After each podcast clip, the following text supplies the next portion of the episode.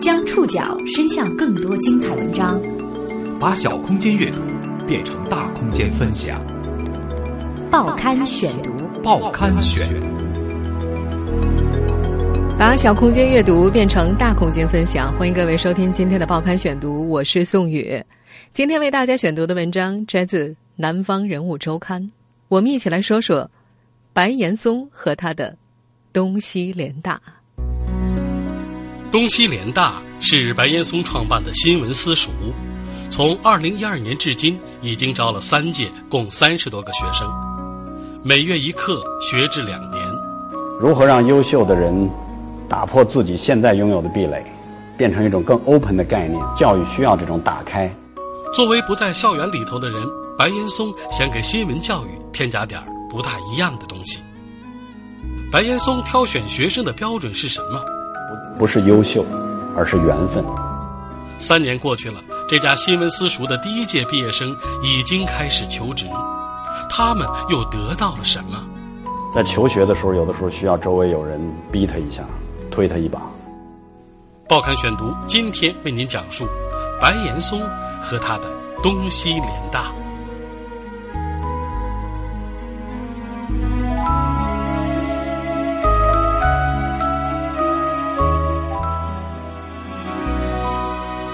白岩松的新闻私塾已经招了三届，共三十多个学生。北京大学、清华大学、中国人民大学、中国传媒大学四个学校的学生聚在一处，每月一课，学制两年。因为青木辉煌的西南联大，白岩松给他起名叫做“东西联大”。在东西联大，上课氛围很奇妙。桌子中间摆着饼干、QQ 糖、草莓棒等各色零食，学生们随手取用。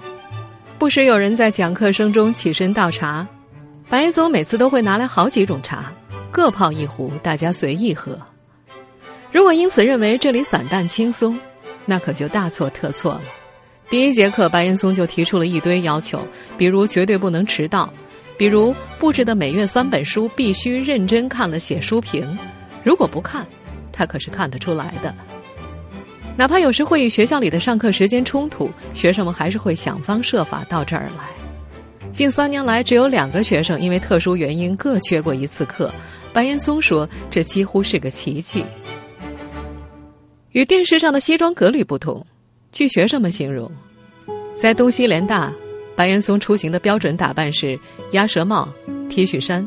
运动裤、休闲鞋，再挎一个万年不变的绿色环保布袋，即使它已经褪色成了灰绿色。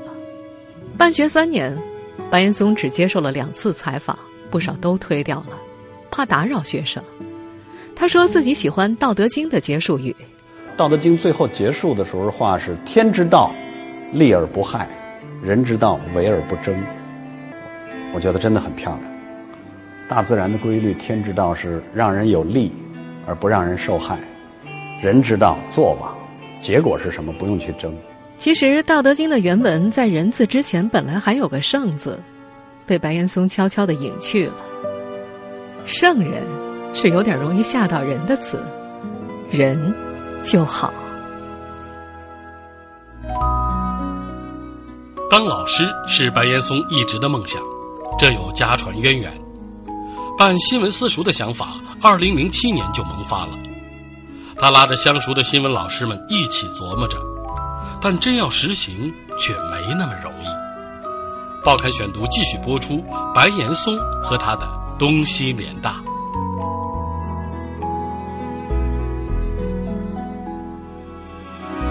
白岩松的爸爸是老师，妈妈是老师，舅舅是老师，舅妈是老师，姑姑是老师，嫂子是老师。从教中学生到教大学生，从教数学到教历史，各类都有。在二零零一年出版的《痛并快乐着》的后记里，白岩松想象未来十年自己的诸种可能，第一条就是当老师，那是他一直的梦想。他经常去学校做讲座，五百人、一千人的大讲堂总是挤得满满当当，但是他渐渐不满足了。白岩松解释。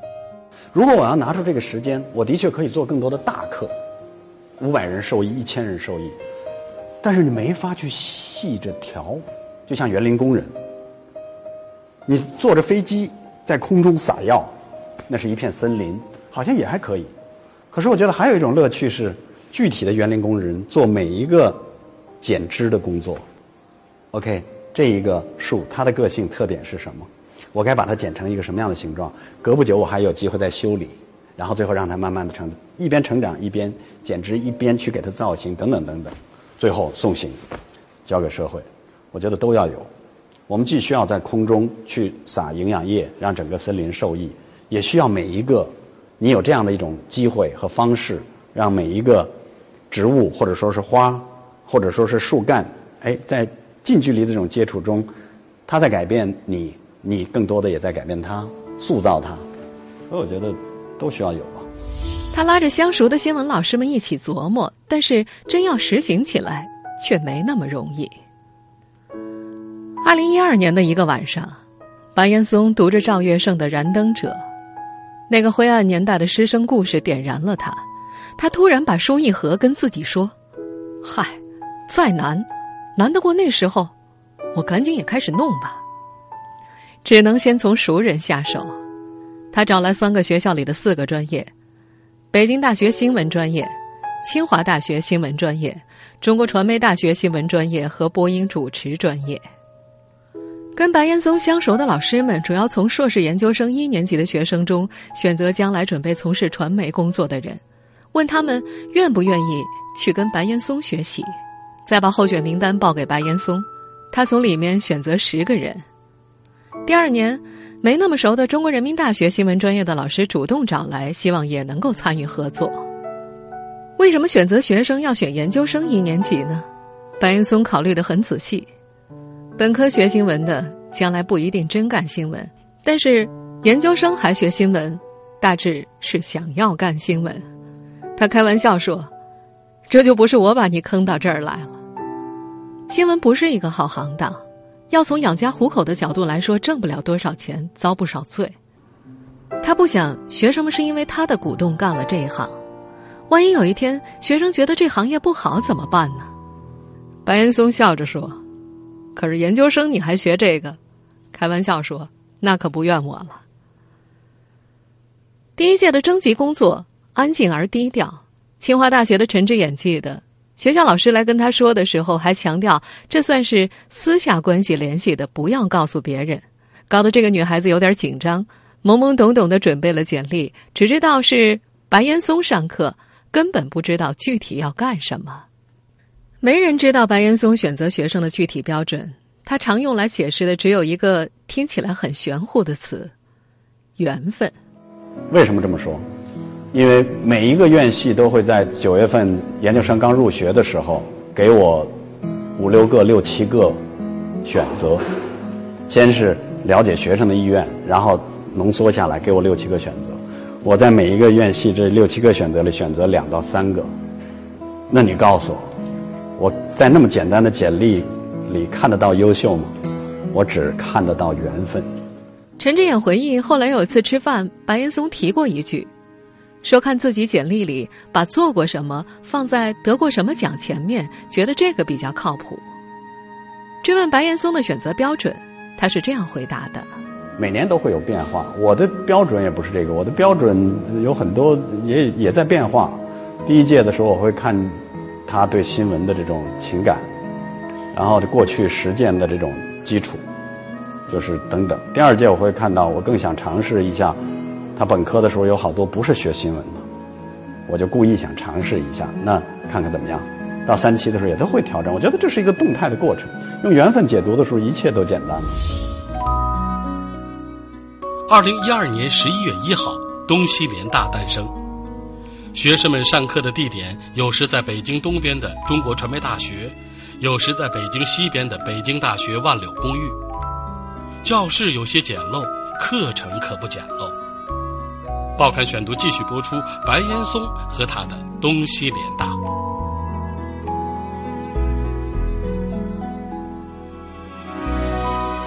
中国传媒大学那间老办公室，是白岩松上学时他的恩师曹璐的办公室。同学们就在这儿上课，学校曾经提出换个好点的地方给他们上课，白岩松拒绝了。他对这个小屋子有感情。东西联大的另外一处上课地点在北京的西边，属于北京大学电视研究中心，比东边的要宽大许多。但是，一到冬天，暖气不足。二零一二年冬天的第一节课，十个学生在这里冷得哆嗦，看着白岩松严肃的板着电视上那张扑克脸，立下各条规则，批评大家的自我介绍各种不好，感觉远算不上愉快。陈志远记得，当时只觉得这就是一门课，没有特殊的感觉，但是可以感受到白岩松对这件事情相当用心。相处一段时间，学生们才会发现。这张扑克脸其实很容易大笑，他们渐渐的喊他老白。白岩松二十岁出头的时候，在自己的大学毕业纪念册上就已经被留言的同学喊作老白了。现在他四十多岁，在二十多岁的学生面前成了真正的老白。即使在中国最顶尖的大学里读研究生，十人左右的小课也算不上常见，除非遇上某门选修课，正好选的人很少。而且人再少，老师一般也不会特别聚焦于学生个人，更多的还是在传授知识，聚焦于自己讲了些什么。白岩松的课分为四个部分，他要求学生每月读三本指定书，每本写三百五十字的书评。每次上课的时候，他先花一两个小时点评每个学生的书评，不时从书评生发开去。第三届的学生刘亦凡说。老白特别不喜欢大而空，这三百五十字，他要求学生们把想法和经历都融入到读书里面去，不是单纯的写书评，感觉是从自己内心里掏东西写在纸上。老白典型的评论是这样的：我比较惊讶，某某在美国一年连份报纸都没买过。你做新闻人得去观察这个社会，比如说，我去一个城市。一定会去菜市场，因为菜市场才真实。他还会提醒学生，千万不要用“谁是谁非，时间会给出答案”这样的语言作为结尾，这是一种八股。还有类似的“梦醒了，生活依然要继续”，这就是一种废话。上课的第二部分是白岩松讲新闻业务课，每次一个主题。第三部分是学生们自定主题和形式的展示环节。每次的主题不能重复，他们谈执政党，谈民族问题，谈性，谈香港问题，谈如果自己是同性恋。每次的形式也不能够重复，他们拍纪录片，演情景剧，做新闻现场连线，为想出不一样的方式绞尽脑汁。第四部分是看一场白岩松挑选的电影，大多数是纪录片。最后就是愉快的聚餐了，正好坐上一大桌，白岩松买单。他摘掉眼镜，眯着眼睛点菜，居然很少被服务员认出来。学生们说，老白的点菜特点就是收不住，经常盘子落盘子，得在旁边反复提醒，少点些。水族饭饱，本月班长拿出扑克牌，抽出下月的班长试水。班长要负责下个月收作业，定实践作业的主题，跟同学和老师沟通。扑克牌是东西联大的象征物，一开课。白岩松就立了扑克牌准则，因为联大所有的选择必须是民主的，这里的民主模式就是扑克牌。每月的班长是扑克牌抽的，课堂上临时发言的顺序也是抽扑克牌决定的。第一届学生毕业的时候，他们把纪念性的东西——联大毕业证做成了扑克牌的样子，花色选择了红桃。第一届的毕业生陈之眼说：“红桃代表了永远的爱。”我们不要最大的黑桃，而且以后的班都不能选红桃了，就是这么霸道。还是用抽扑克牌的方式，他们决定了一到十的顺序：正面写着学生的名字，背面是白岩松写给他们的毕业诗。白岩松成了红桃老 K，老 K 的脸换成了老白的脸。决定制作之后，大家在白岩松的家里碰巧发现有一个红桃 K 的摆设钟，感觉冥冥之中很神奇。一年级时，东西联大上课的主题是新闻与历史；到了二年级，主题变成了人生与人性。这这是一个寻找乐趣和寻找信仰的过程。报刊选读继续播出白岩松和他的东西联大。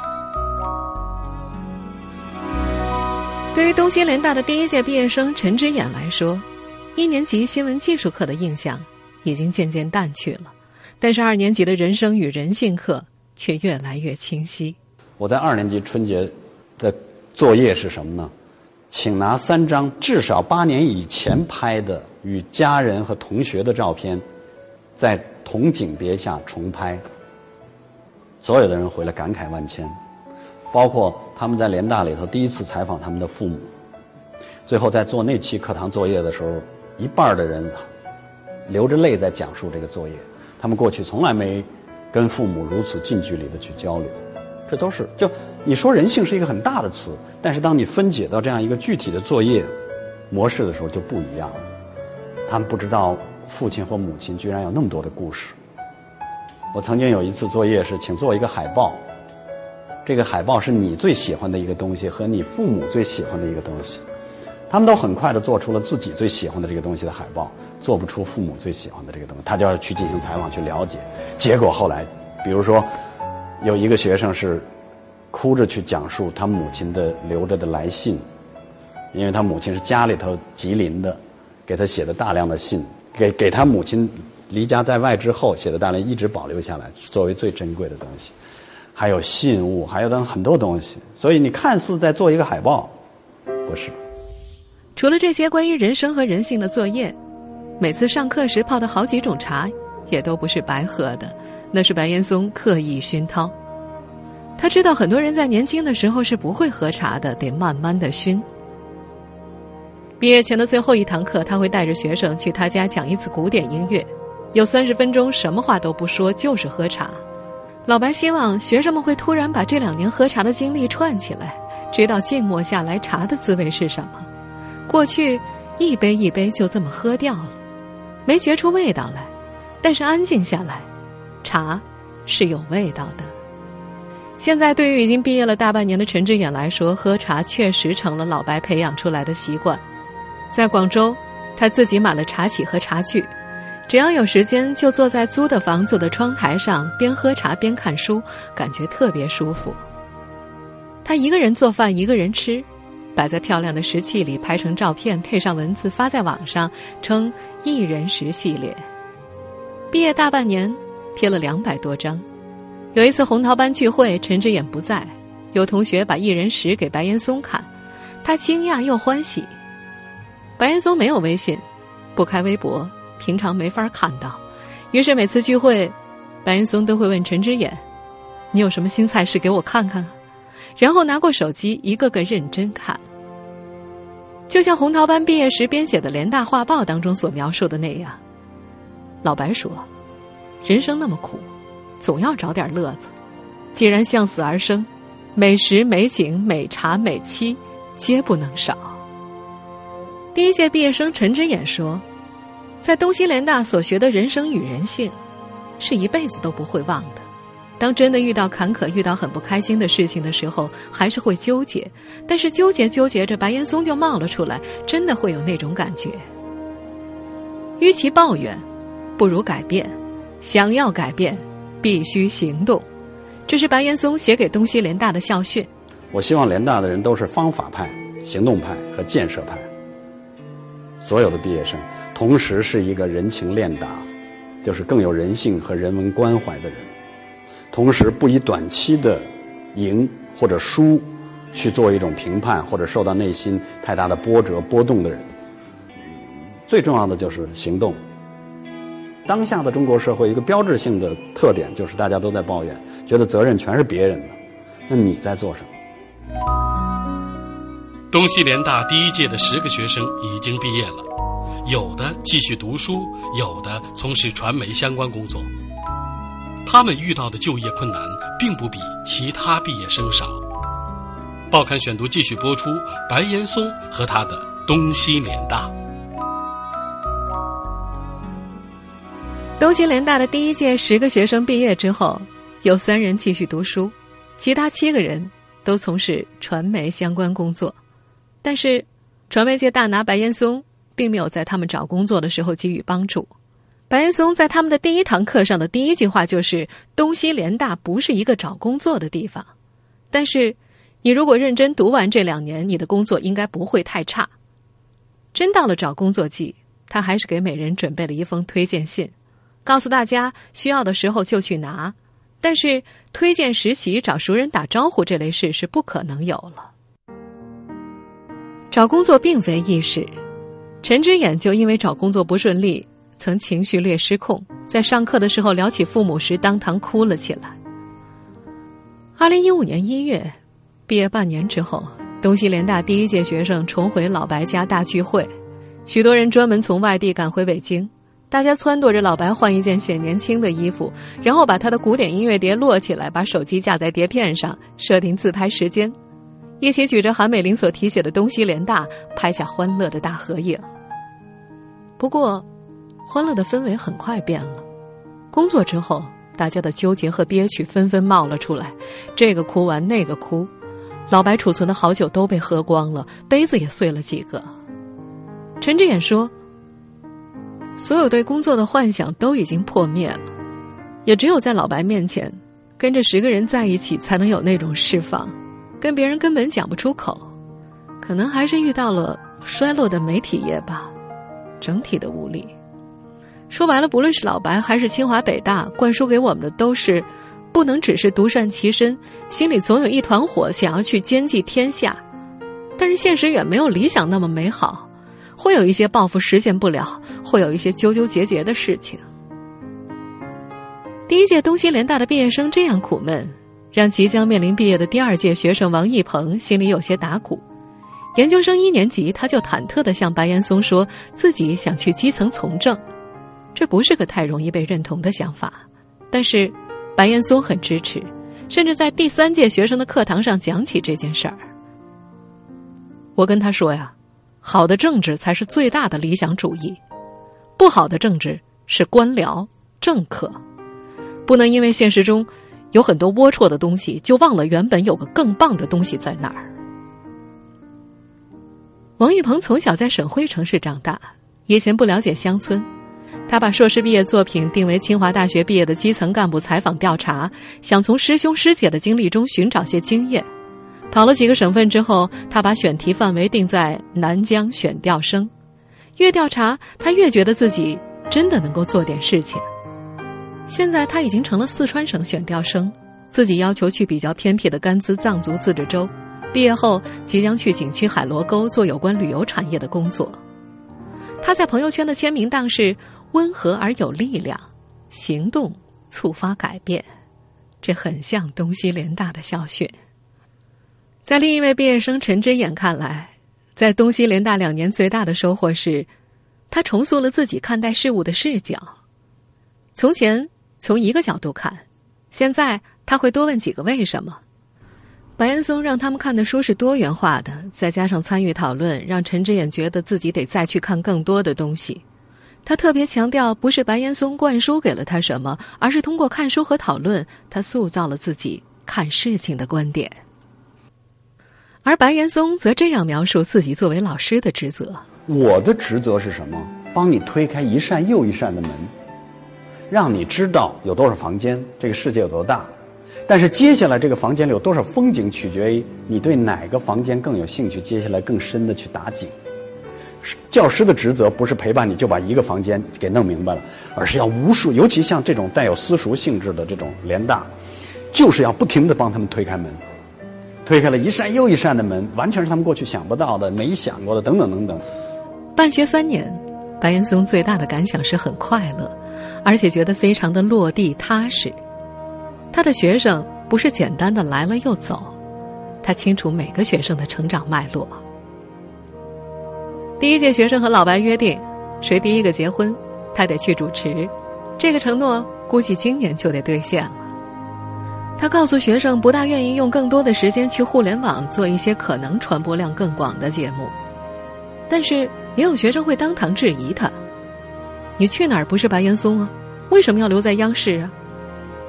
白岩松愣了一下，说：“守土有责，他在央视可能会比去互联网更好。”这个答案并不能够说服学生，但是也无碍于他们的感情。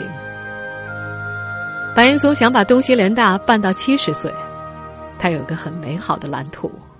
我是打算到七十岁的时候结束，那我大约可能能有二百六七十个学生。一个画家最后画一辈子，能在这个世界上留多少画？几十幅？那我觉得，如果按二百七十名学生呢，很具体的，那就不一样。他还想象着这种私塾式的教学模式可以复制。如果有更多的资深新闻人愿意以这种方式潜入到新闻教育当中，孩子们得到的可能会更多。听众朋友，以上您收听的是《报刊选读》，白岩松和他的东西联大，我是宋宇。感谢各位的收听，今天节目内容摘自《南方人物周刊》。收听节目复播，您可以关注《报刊选读》的公众微信号，我们的微信号码是《报刊选读》拼音全拼。下次节目时间再见。